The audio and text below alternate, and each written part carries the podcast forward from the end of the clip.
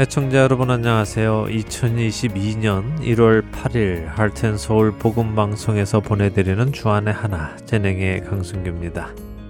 지난 한 주도 자격 없는 우리를 사랑하신 하나님의 그 사랑으로 인하여 보이는 형제를 사랑하며 살아가신 여러분 되셨으리라 믿습니다.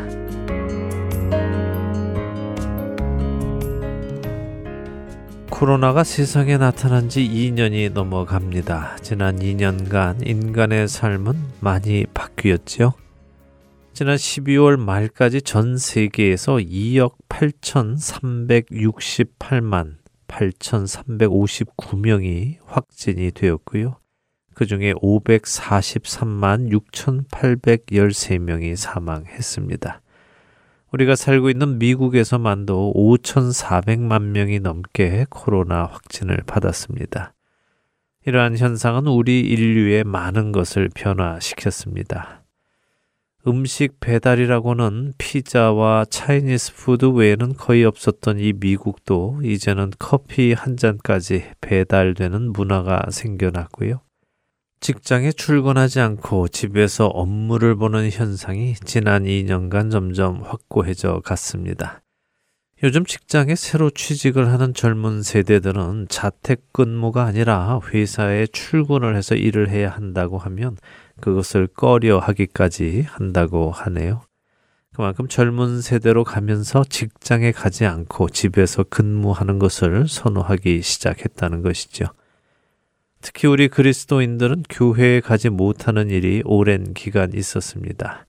최근에는 대부분 다시 모여 예배를 드리고는 있지만 언제 또 다시 또 어떤 일이 일어나 대면 예배가 막히게 될지 모르기에 많은 사람들이 불안해하고 있습니다.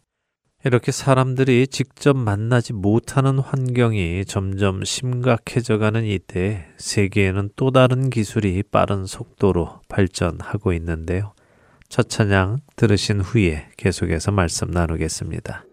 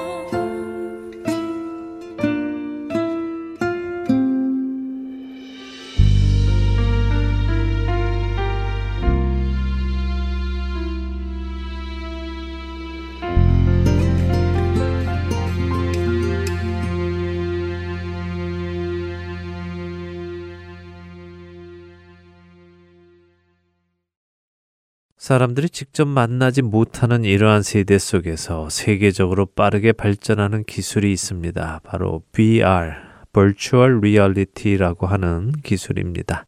한국어로는 가상세계라고 하는데요. 사실 우리가 매일 사용하는 인터넷이 가상의 공간에 존재하는 세계입니다. 모든 정보가 인터넷이라는 가상 공간 안에 존재하고 있지요. 그 공간에 접속하여 우리는 우리가 필요한 것들을 보고 듣고 합니다.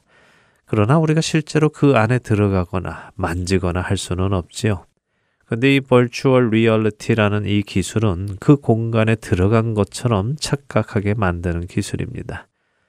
그동안은 주로 비디오 게임 시장에서 사용해 왔습니다. 화면으로 보며 게임을 즐기던 세대에서 이제는 머리에 헬멧을 쓰고 눈에 직접 화면이 나오는 모니터를 끼고 손에는 조종 스틱을 잡고 스스로 그 게임 안에 들어가 자신이 직접 몸을 움직여 게임을 하는 것이죠. 이 기술이 최근 메타버스라 하여 가상의 공간을 현실의 3차원 공간으로 만드는 작업이 이루어지고 있는 것입니다. 우리가 잘 아는 페이스북이 회사의 이름까지 바꾸어 가며 이 사업에 적극 뛰어들었습니다. 이제 사람들은 그동안 줌 같은 화상으로 서로의 얼굴을 보며 회의를 하고 수업을 듣고 하던 것을 넘어서 실제로 가상 공간 안에 있는 회의실에 들어가고 교실에 들어가서 그 안에 들어와 있는 다른 사람들과 함께 생활하게 된 것입니다. 예전 공상과학 영화에나 나오던 일들이 실제로 일어나고 있는 것이죠. 바로 이런 상황에서 얼마 전 미국 12개 주에 36개의 캠퍼스를 가지고 있는 대형 교회 라이프 철치에서 이 가상 공간을 통해 사람들이 예배를 드리는 가상 현실 교회 첫 예배를 시작했습니다. 첫 주의 예배는 전 세계에서 100명이 참석을 했고요. 두 번째 예배는 200명이 넘게 예배에 참석했습니다. 알고 묘한 그 말씀 생명의 말씀은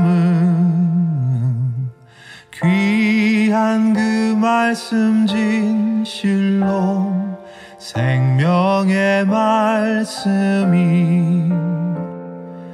나의 길과 믿음 밝히 보여주니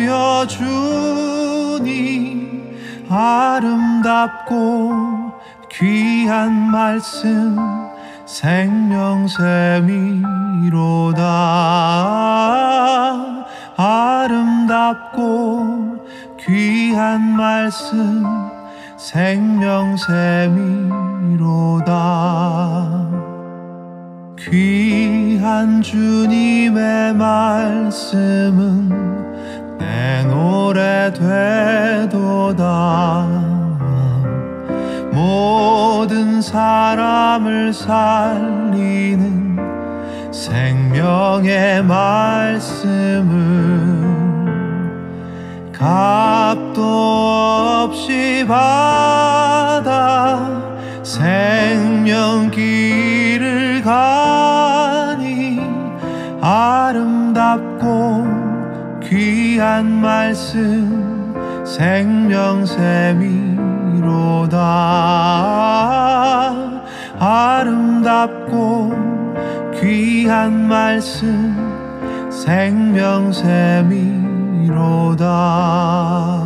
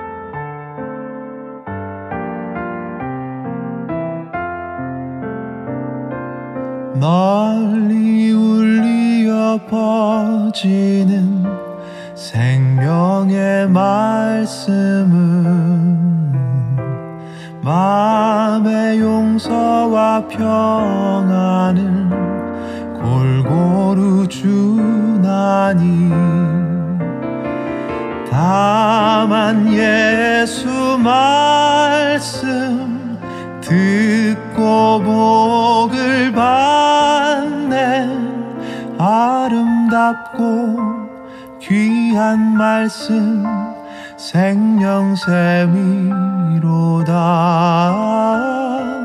아름답고 귀한 말씀 생명샘이로다.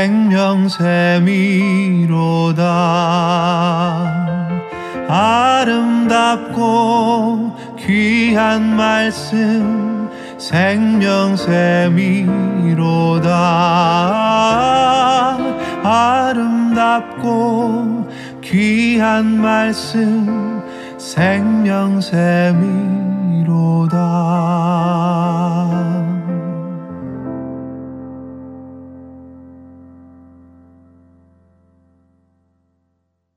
가상 공간 예배, 집에서 화면을 켜고 온라인 예배를 드리는 것과는 또 다른 모습의 예배입니다. 머리에는 이 잠수 안경 같은 헬멧을 쓰고 양손에는 조종기를 들고는 가상의 세계 안에 있는 교회로 들어가 자기 자리에 앉아서 찬송을 부르고 설교 말씀을 듣고 옆에 앉아 있는 다른 성도의 모습을 보고 그들과 대화를 하는 것이 화면 앞에만 앉아서 일방적으로 듣던 온라인 예배와는 많이 다른 것이죠.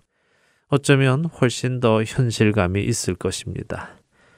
그런데 이러한 현상이 혹 우리로 예배를 오해하게 할지 모르겠다는 걱정을 가지고 옵니다. 대면 예배, 온라인 예배, 가상 현실 예배, 이러한 예배라는 명칭이 말하는 예배는 우리 성도들로 어떤 한 장소에 함께 모여 찬송을 부르고 기도하고 목사님을 통해 전달되는 설교 말씀을 듣고 헌금을 하고 축도를 받고 친교하는 것을 의미합니다.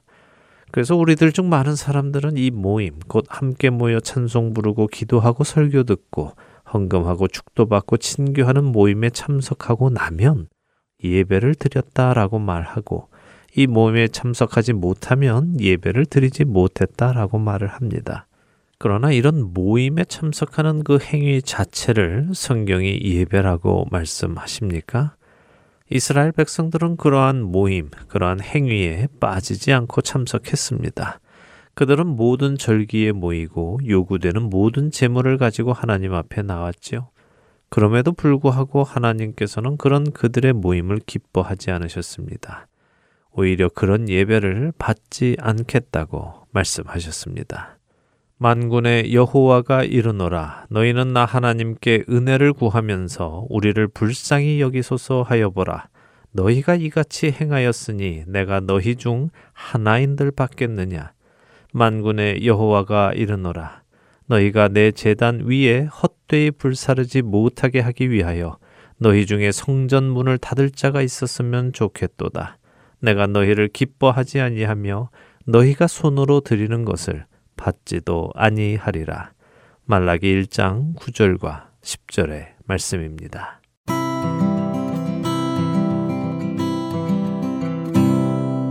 주의 말씀은 내 발의 등이요. 내 길에 빛이시라.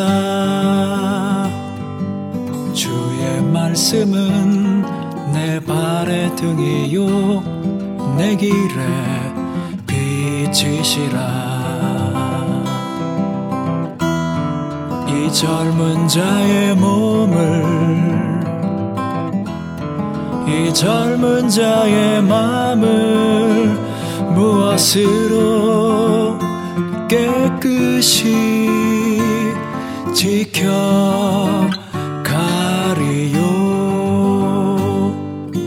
주의 말씀은 내 발의 등이요. 내 길에 빛이시라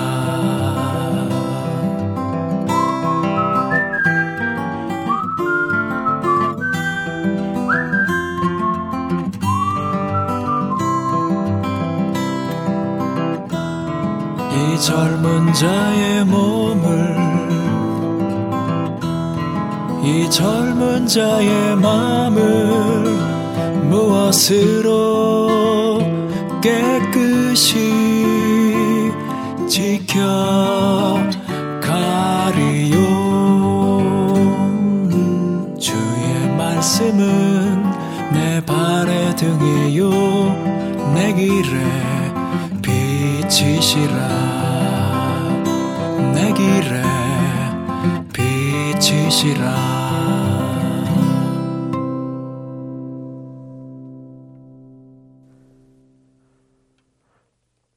여러분과 함께 기도하는 1분 기도 시간으로 이어드립니다. 오늘은 순복음 라스베가스 교회 최순환 목사님께서 기도를 인도해 주십니다.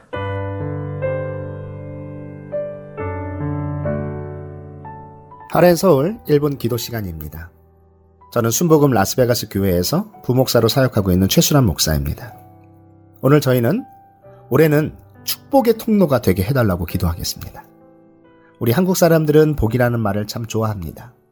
그래서 새해 인사도 새해 복 많이 받으세요라고 합니다. 교회를 다니시지 않는 분들 중에서는 대문 손잡이부터 시작해서 문갑이나 은수저, 옷무늬, 베개모, 방석 등에다가 이 한자로 복자를 새겨 넣기도 합니다. 또 장수의 복, 물질의 복, 건강의 복, 덕이 있는 복, 자기 집에서 편안하게 잘 죽는 복 등 오복을 말하기도 하고 여기에 친구복이 있다고 하고 배우자 복이 있다고 해서 이 두 개를 합쳐서 칠복이라고 말하기도 합니다. 하지만 우리 그리스도인들은 이 세상의 복과는 다른 복의 개념을 가지고 있어야 한다고 생각합니다. 그것은 무엇입니까? 그리스도의 복음을 통하여 우리 모두는 하나님 아버지의 자녀가 되었고, 그래서 하나님과 친밀감을 가질 수 있는 특권을 가진 것이 가장 큰 복이라 생각합니다. 그렇습니다. 세상 사람들이 소망하는 복이 우리가 소망하는 복이 아닙니다. 우리 그리스도인들에게는 하나님을 알고 가까이 하는 것이 가장 큰 복이고 우리는 이미 이 복을 받은 줄 믿습니다. 그렇다면 올해는 이 복, 곧 하나님의 자녀가 되었고 그래서 하나님과 친밀감을 누린다는 복의 개념이 우리를 통해 흘러나갔으면 좋겠습니다. 형제 자매를 축복하는 찬양 가사 중에서 당신은 하나님의 언약 안에 있는 축복의 통로, 당신을 통하여서 열방이 죽게 돌아오게 되리. 라는 가사가 있습니다. 그렇습니다. 우리 모두는 하나님의 축복의 통로입니다. 올해는 내가 받은 이 큰 복이 나를 통해 내 주위에 흘러갈 수 있도록 내가 하나님의 축복의 통로가 되게 해달라고 함께 기도하시겠습니다.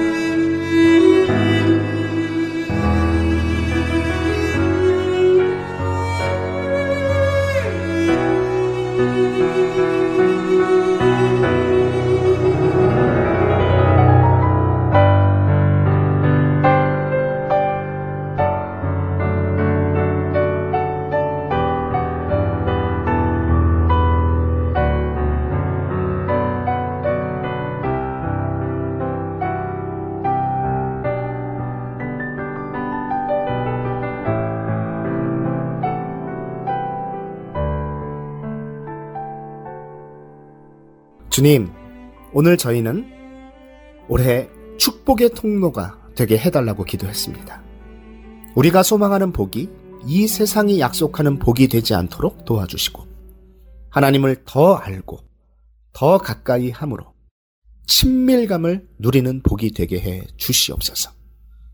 시편 기자의 말씀처럼 하나님께 가까이 함이 복이라고 선포하고 이 말씀대로 소망하고 살아가는 저희가 되게 해 주시고 이 놀라운 복이 우리를 통하여 우리 가족에게 이웃에게 그리고 모든 민족과 열방에 흘러가게 해 주시옵소서. 그래서 우리를 통하여 열방이 주님께 돌아오게 하시고 열방이 주님께 예배드리는 역사가 일어나게 해 주시옵소서. 예수님의 이름으로 기도드립니다. 아멘.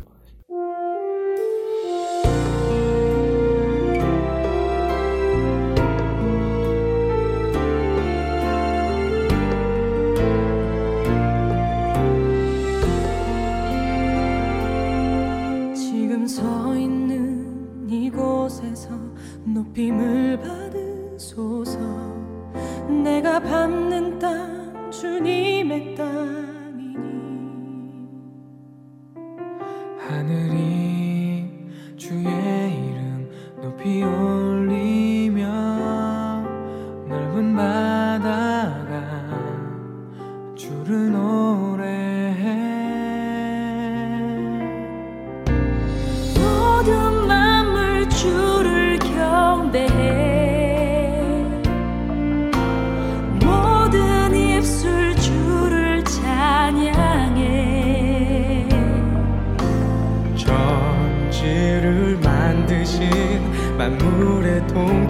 통치자 높임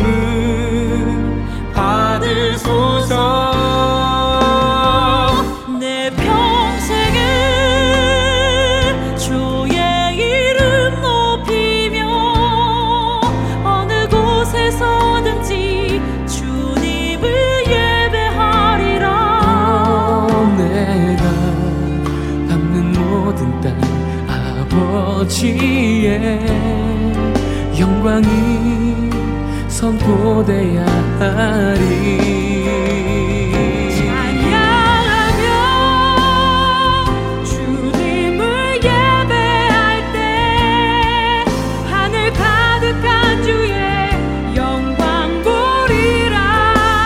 나를 통하여 나의 입술을 인하여 주의 이름 높임을 받으소서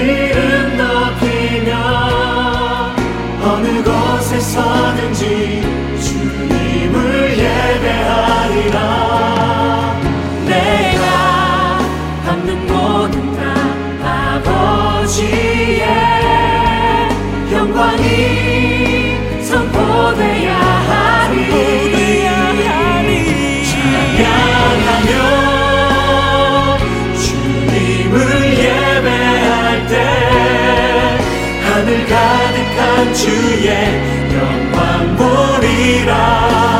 나를 통하여 나의 입술을 인하여 주의 이름 높임을 받으소서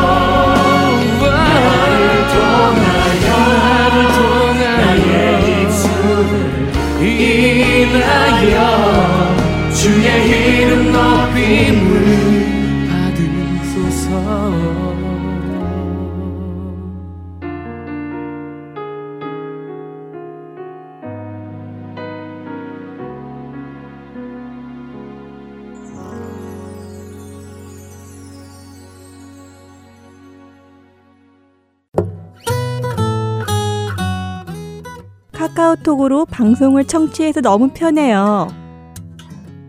카톡창만 열면 들을 수 있어서 좋고요. 다른 사람한테 전달하기도 쉬워요.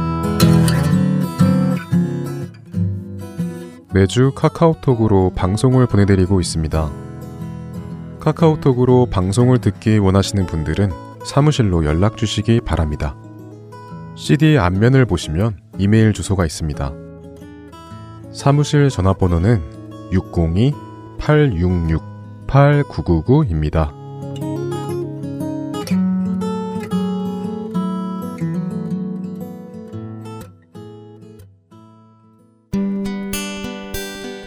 기쁜 소식 사랑으로 땅끝까지 전하는 아랜소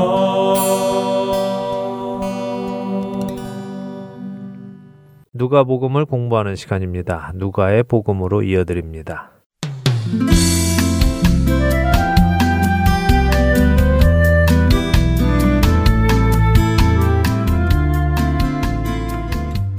애청자 여러분 안녕하세요. 누가의 복음 진행의 함혜진입니다. 여러분 안녕하세요. 강승규입니다. 지난 시간 두 주에 걸쳐 변화산 이야기를 보았어요. 네. 예수님께서 하나님 나라에서의 모습이신 빛나는 모습으로 변화하시고 율법과 선지자를 대표하는 모세와 엘리야가 나와 예수님과 말씀을 나누심으로 예수님이 메시아 곧 그리스도이심을 증거했습니다. 네.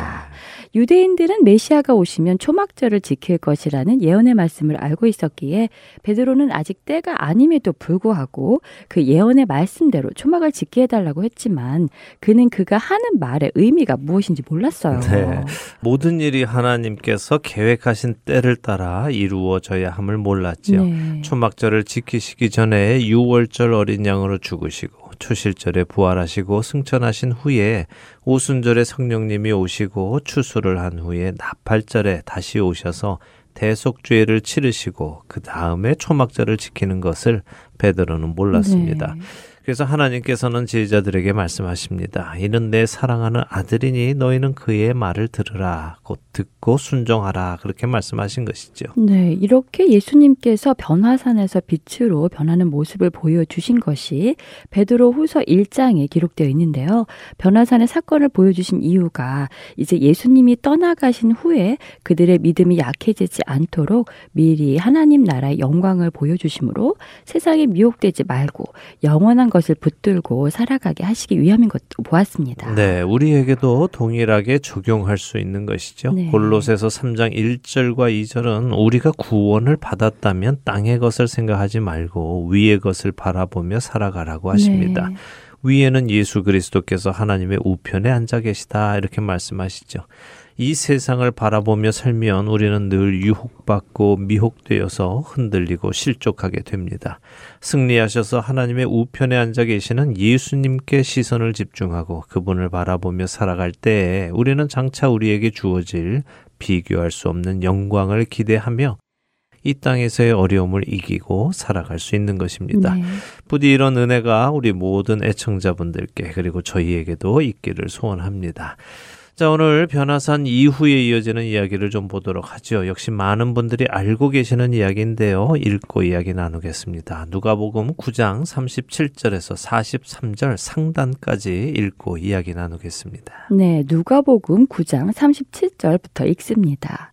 이튿날 산에서 내려오시니 큰 무리가 맞을세 무리 중에 한 사람이 소리질러 이르되 선생님 청컨대 내 아들을 돌보아 주옵소서 이는 내 외아들이니이다. 귀신이 그를 잡아 갑자기 부르짖게 하고 경련을 일으켜 거품을 흘리게 하며 몹시 상하게 하고야 겨우 떠나가나이다. 당신의 제자들에게 내쫓아 주기를 구하였으나 그들이 능히 못하더이다. 예수께서 대답하여 이르시되 믿음이 없고 패역한 세대여 내가 얼마나 너희와 함께 있으며 너희에게 참으리요.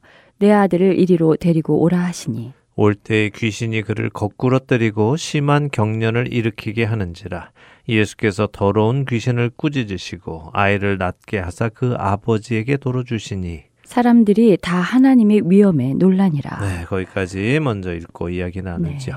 귀신 들린 아이와 그 아버지의 이야기군요. 그렇습니다. 그런데 누가는 우리가 일반적으로 알고 있는 이야기가 많이 빠져 있는 것 같아요. 네, 어떤 내용 말씀하시죠? 네, 제가 기억하기로는 이 귀신 들린 아이의 아버지가 예수님께 하실 수 있거든 무언가 해주세요라고 했더니 예수님께서 할 수 있거든이 무슨 말이냐. 믿는 자에게는 능치 못할 일이 없다. 라고 말씀하신 것으로 기억하고 있거든요. 예, 그러시군요. 맞습니다. 마가복음에 기록된 내용인데요. 사실 네. 변화산에서 내려오신 예수님께서 귀신 들린 아이를 고쳐 주시는 것은 마태, 마가, 누가 이렇게 공관 복음서에 모두 기록이 되어 있습니다. 네. 그러나 우리가 지금껏 여러 같은 사건을 가지고 그 강조점을 다르게 말하고 있는 복음서의 기록도 살펴보았지요. 네. 이 사건도 마찬가지인데요. 마태, 마가, 누가의 강조점이 다 각각 다릅니다. 말씀하신 하실 수 있거든이 무슨 말이냐. 믿는 자에게는 능치 못할 일이 없다 하고 말씀하신 내용은 마가복음에만 기록된 내용입니다. 아, 그런가요? 세 복음서에서 한 복음서에만 기록된 내용이었군요. 네. 저는 세 복음서 모두에 그렇게 기록되어 있는 줄 알았어요. 예, 그렇게 생각할 수 있죠. 네. 대부분이 이 사건을 바라볼 때 바로 그 이야기, 곧 믿는 자에게 능치 못할 일이 없다 하는 네. 주제에 관심을 가지고 보기 때문에 이 아이의 이야기의 주제가 믿음에 관한 것이라고만 생각하게 됩니다. 네. 물론 믿음이 가장 중요한 주제이기도 합니다만 또 다른 주제도 있는데요. 함께 살펴보죠. 누가 복음은 변화산 사건 이후 이튿날에 예수님께서 산에서 내려오시니까 큰 무리가 맞았다고 기록합니다. 네, 지난번 거라사에 다녀오신 때처럼 많은 사람들이 기다리고 있었던 것이네요. 네. 그리고 그 사람들은 예수님께 무언가 바라는 사람들이었고요. 네. 지난번 거라사에 다녀오셨을 때는 외동딸을 둔 회당장 야이로가 그 중심에 있었는데 이번에는 외아들을 둔 아버지가 중심에 있네요. 네, 비슷한 전개가 일어나지요. 네. 외동딸, 외아들. 뭐 자식이 많다고 덜 중요하게 여기지는 네. 않겠지만 그래도 하나밖에 없다면 더 애지중지하겠죠. 네. 그렇게 고생하는 아이의 아버지가 예수님께 간구합니다. 제 외아들입니다. 아이가 귀신에 들려서 소리를 지르고 경련을 일으키고 거품을 흘리고 몸을 상하게 한 후에야 괜찮아지고 하는 것을 반복합니다. 라고 하죠. 네. 마태복음은 이것을 간질이라고 표현을 합니다. 음. 예수님의 제자들에게 이 아버지가 내쫓아 달라고 부탁을 했는데 그들은 할 수 없었습니다. 그러니 제 아들을 좀 도와주십시오라고 간구하지요. 자, 예수님은 여기에 어떤 반응을 보이십니까? 누가복음은 믿음이 없고 폐역한 세대여 내가 얼마나 너희와 함께 있으며 너희에게 참으리요라고 하시네요. 네. 이게 무슨 의미죠? 그러게요. 조금 이해하기 힘들죠. 네. 누구에게 이런 말씀을 하시는 것일까요? 아이의 아버지일까요? 음. 아이의 아버지를 한 세대를 대표해서 지칭하시는 것일까요? 그럴 수도 있습니다. 이 귀신 들린 아이의 아버지가 폐역한 세대를 대표하는 사람일 수도 있겠지요. 음. 자, 폐역하다라는 말은 부패함을 말합니다만 또한 돌아서다 하는 의미도 있고요. 왜곡하다, 잘못 해석하다 하는 의미도 있습니다. 사실 우리는 이 아이의 아버지에 대해서는 별로 아는 것이 없습니다. 아까 말씀하신 대로 마가복음에서 자신이 믿음 없음을 고백한 정도이지요. 믿음이 없으니 폐역한 것일 수 있습니다. 근데 아무래도 한 세대라고 칭하신다면 여기 있는 여러 사람들을 말씀하시는 것이라고 보는 것이 더 맞을 것 같습니다. 음, 여기 있는 여러 사람들이요. 네. 모든 무리를 말씀하신다는 것이죠? 그렇죠. 그러면 여기에는 어떤 일이 있었는지 다른 복음서에서 그 배경을 좀 찾아보지요. 마가복음에 그 내용이 나오는데요. 마가복음 9장을 좀 보도록 하겠습니다. 같은 장면을 기록한 것이 마가복음 9장 14절에서 29절까지 16절에 걸쳐서 기록이 되어 있습니다. 그 중에 마가복음 9장 14절을 한번 읽어 주세요. 네, 마가복음을 보겠습니다. 9장 14절입니다. 이에 그들이 제자들에게 와서 보니 큰 무리가 그들을 둘러싸고 서기관들이 그들과 더불어 변론하고 있더라. 네, 어, 여기에 보니 무리들에 대한 설명이 더 자세히 되어 있네요. 그렇습니다. 제자들과 큰 무리가 있고 그 안에는 서기관들도 있었네요. 네. 그런데 서기관들이 예수님의 제자들과 변론을 하고 있었군요. 변론이 뭘까요? 변론은 법정 용어 아닌가요? 네, 변론이라고 하면 우리는 흔히 법정에서 변호사가 피고를 위해 네. 해주는 진술이라고 생각하죠. 네. 물론 변론이 그런 의미입니다만 변론에는 또 다른 의미도 있는데요. 사리를 밝혀 옳고 그름을 따지는 것을 의미하기도 합니다. 이사야서 1장 18절에 보면 하나님께서 이스라엘 백성들에게 오라 우리가 서로 변론하자라고 하시죠. 네. 사례를 밝혀 누가 옳고 누가 그른지 따져보자 하시는 것입니다. 그러니까 지금 여기 제자들과 서기관들 사이에 누가 옳고 그른지에 대한 변론이 일어난 것이죠. 그럼 이들은 어떤 변론을 하고 있었을까요? 그러게요. 무엇을 따지고 있었을까요? 왜 제자들이 귀신을 쫓아내지 못하느냐, 너희 능력이 부족하다, 뭐 그런 것 아니었을까요? 예, 맞습니다. 마가복음 9장 16절에서 19절 한번 읽어볼까요? 마가복음에 나와 있나요? 네. 그럼 읽어보지요. 마가복음 9장 16절입니다. 예수께서 물으시되 너희가 무엇을 그들과 변론하느냐? 무리 중에 하나가 대답하되 선생님 말 못하게 귀신 들린 내 아들을 선생님께 데려왔나이다. 귀신이 어디서든지 그를 잡으면 거꾸러져 거품을 흘리며 이를 갈며 그리고 파리해지는지라 내가 선생님의 제자들에게 내쫓아 달라 하였으나 그들이 능히 하지 못하더이다. 대답하여 이르시되 믿음이 없는 세대여 내가 얼마나 너희와 함께 있으며 얼마나 너희에게 참으리요 그를 내게로 데려오라 하심에 아, 이렇게 이어지는군요. 네. 누가복음은 그런데 이 변론의 이야기는 없이 그냥 바로 제자들이 능히 귀신을 쫓아내지 못했다고 기록한 것이네요. 그렇습니다. 말씀드린 대로 강조점이 다르기 때문입니다. 사실 누가복음은 변화산에서 하나님 나라를 보여주신 예수님께서 내려오셔서 아이를 어려서부터 괴롭힌 아주 고약한 귀신을 꾸짖어 내쫓으심으로 어둠의 세력을 물리치시는 것에 집중합니다. 그래서 누가복음 9장 43절은 예수님이 이 고약한 귀신을 꾸짖어 내쫓고 나시니 사람들이 다 하나님의 위엄에 놀랐다 이렇게 기록을 하고 있죠. 그러나 마태나 마가는 사람들의 반응을 기록하지는 않습니다. 네. 마가는 제자들이 서기관들과 귀신을 쫓아내는 것에 대해 변론을 하고 있었다 하고 기록을 합니다. 서기관들이 그랬겠죠. 너희가 귀신을 쫓아내지 못하는 것을 보니 너희 선생 예수가 메시아가 아니구나라고 했을 것입니다. 그러니 제자들은 무슨 소리냐 메시아 맞다라고 또 했을 음, 것이고요. 네. 서기관들은 그럼 너희에게 귀신을 제어하는 능력을 주었다며 왜 제어하지 못하느냐 하며 논쟁을 벌였겠지요.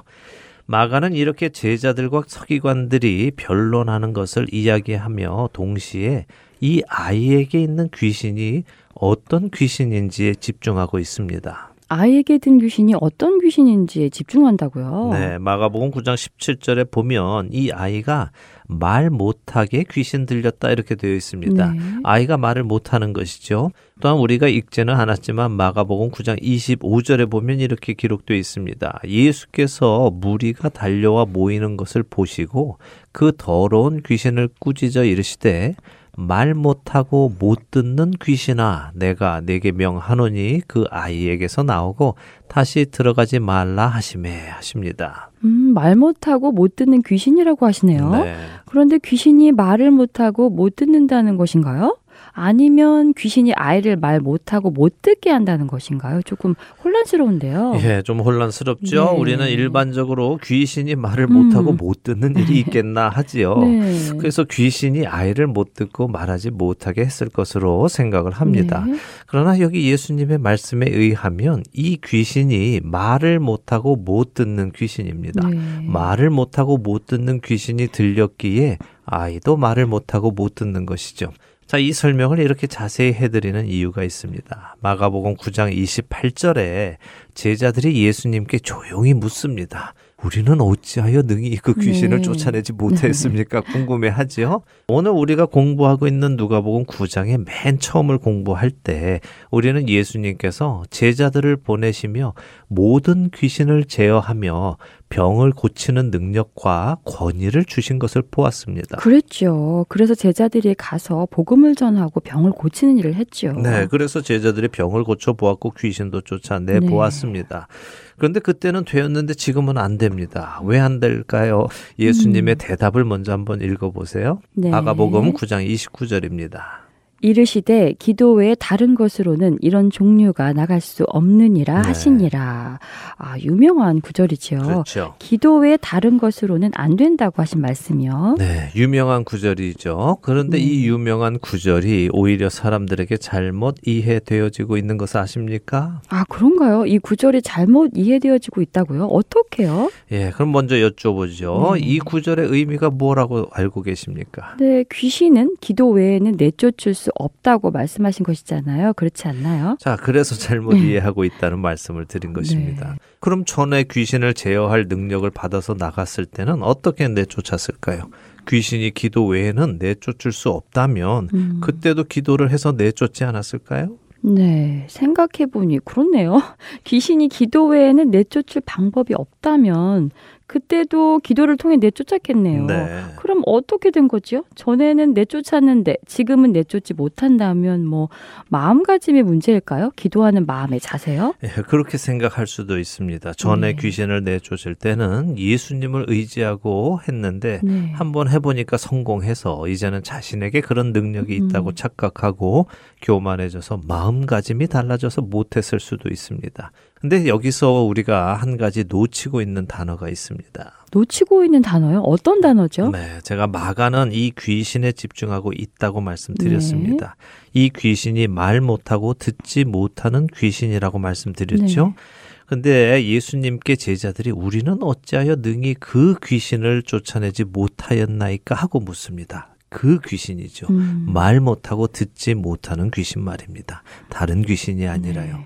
그런데 예수님도 이렇게 대답하십니다. 기도 외에 다른 것으로는 뭐라고요?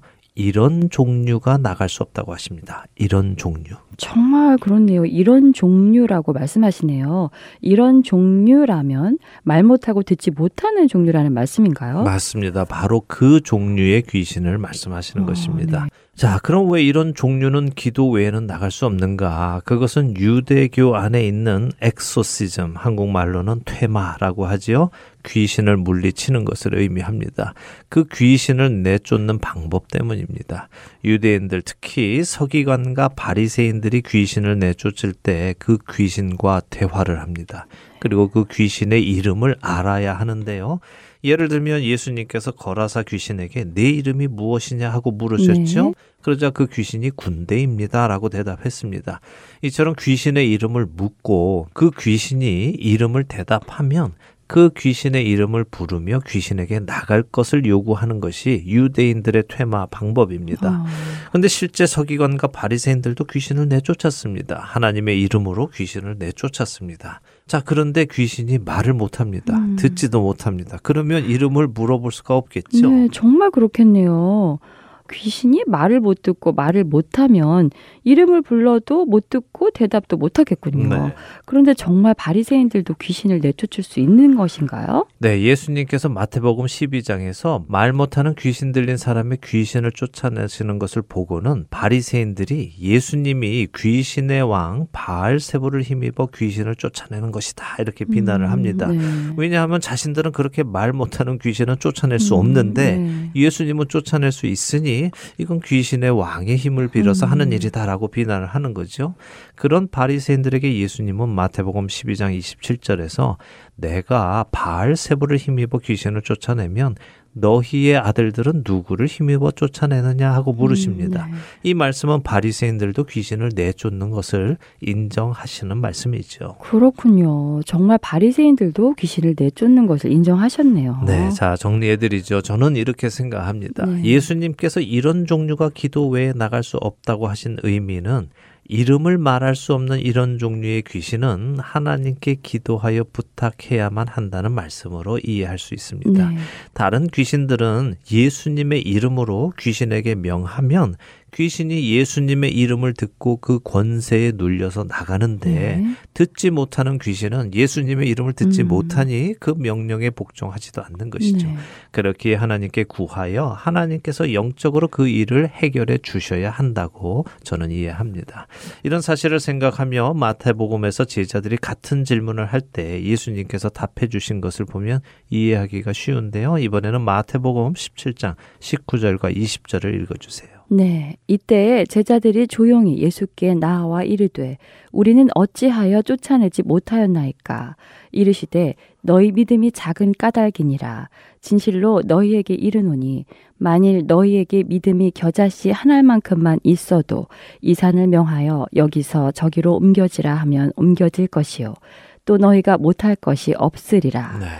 네, 여기에도 제자들이 왜 자신들은 쫓아내지 못했느냐고 물은 것이 기록되어 있네요. 네. 그런데 예수님의 답변이 다르네요. 네, 다르죠. 여기서는 너희 믿음이 작은 까닭이니라라고 답하십니다. 네. 저는 그렇다고 생각합니다. 제자들이 말 못하고 듣지 못하는 귀신에게 아무리 음. 예수님이 주신 권세를 가지고 이름을 불러도 못 알아들으니 네. 믿음이 흔들렸을 것이라고 생각합니다. 어, 안 되나? 음. 예수님의 이름이 이제는 힘이 없나? 네. 음. 혹은 아, 이 귀신이 이름을 말 안 하네. 말 안 하면 쫓 아낼 방법이 없는데 어떻게 하지? 하며 흔들렸을 수도 있겠죠.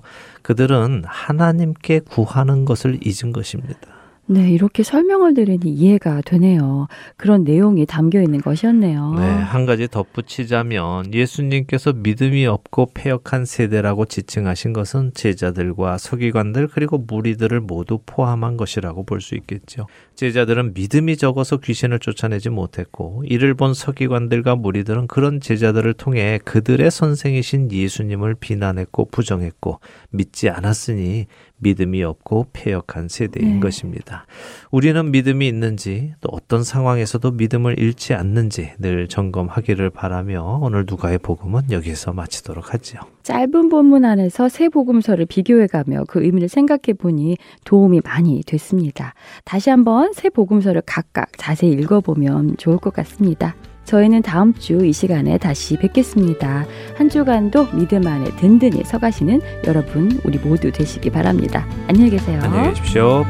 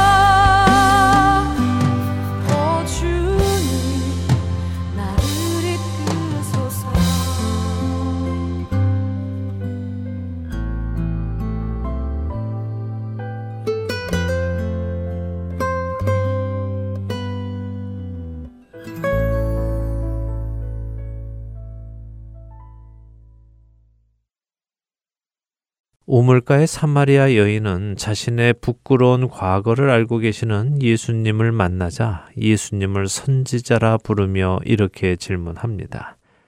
우리 조상들은 이 산에서 예배하였는데 당신들의 말은 예배할 곳이 예루살렘에 있다 하더이다. 요한복음 4장 20절의 말씀이지요. 선지자라는 의미는 하나님께 말씀을 받아 전하는 사람이기에 하나님과 관계된 영적인 것을 알고 있는 사람이라는 의미입니다.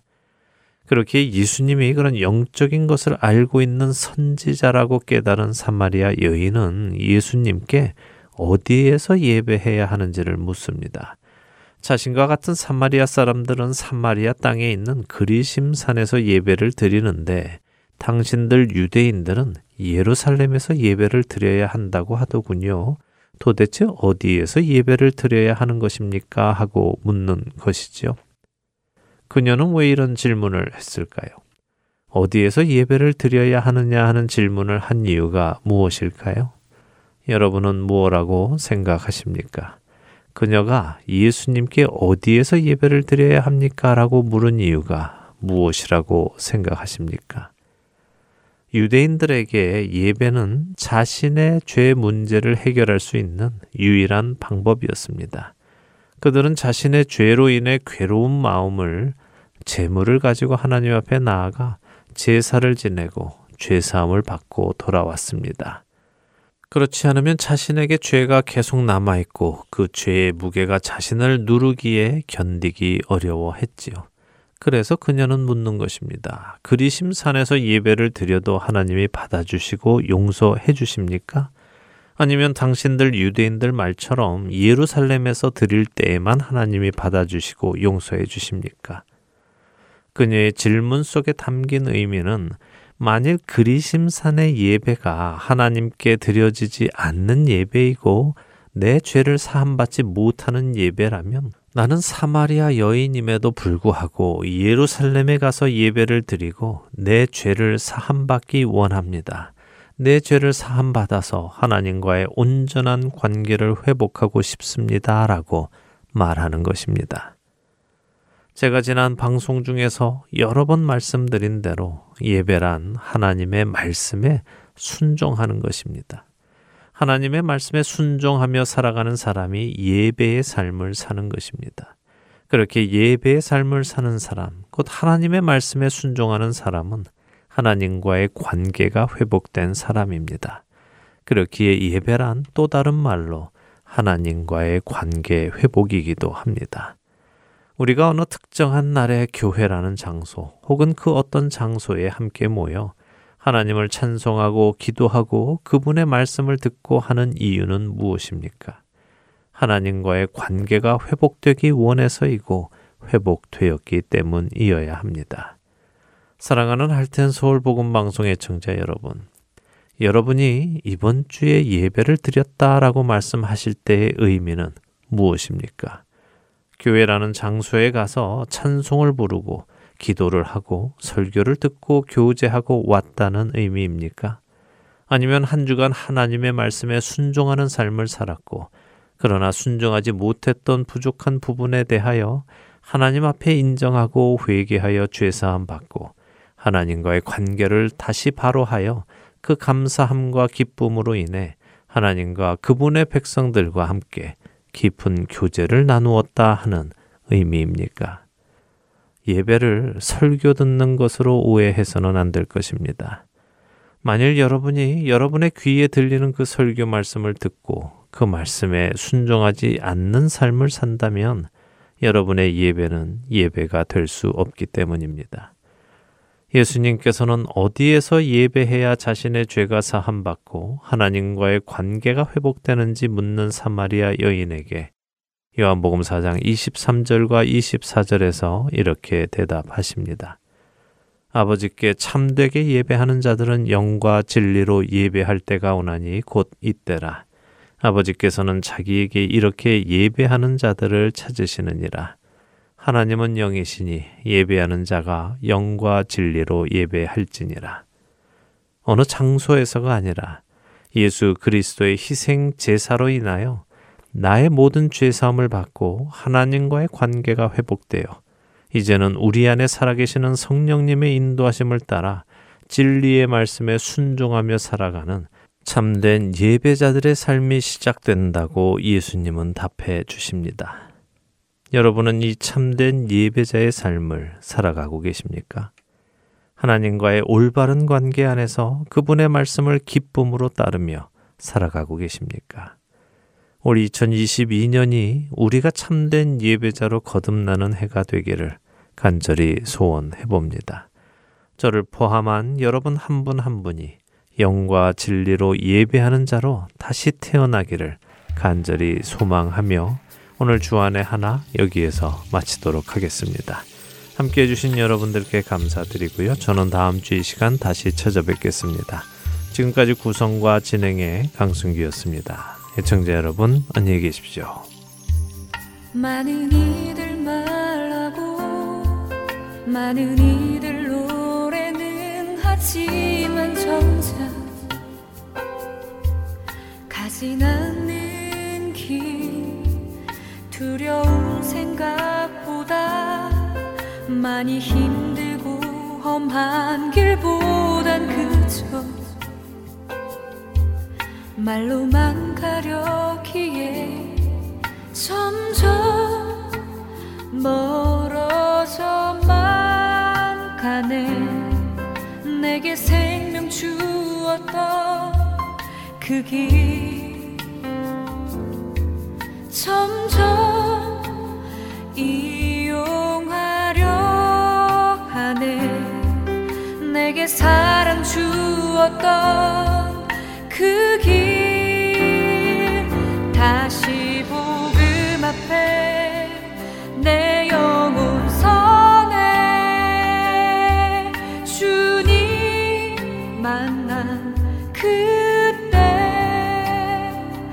나 다시 돌아가 주님께 예배 드리며 다시 십자가의 길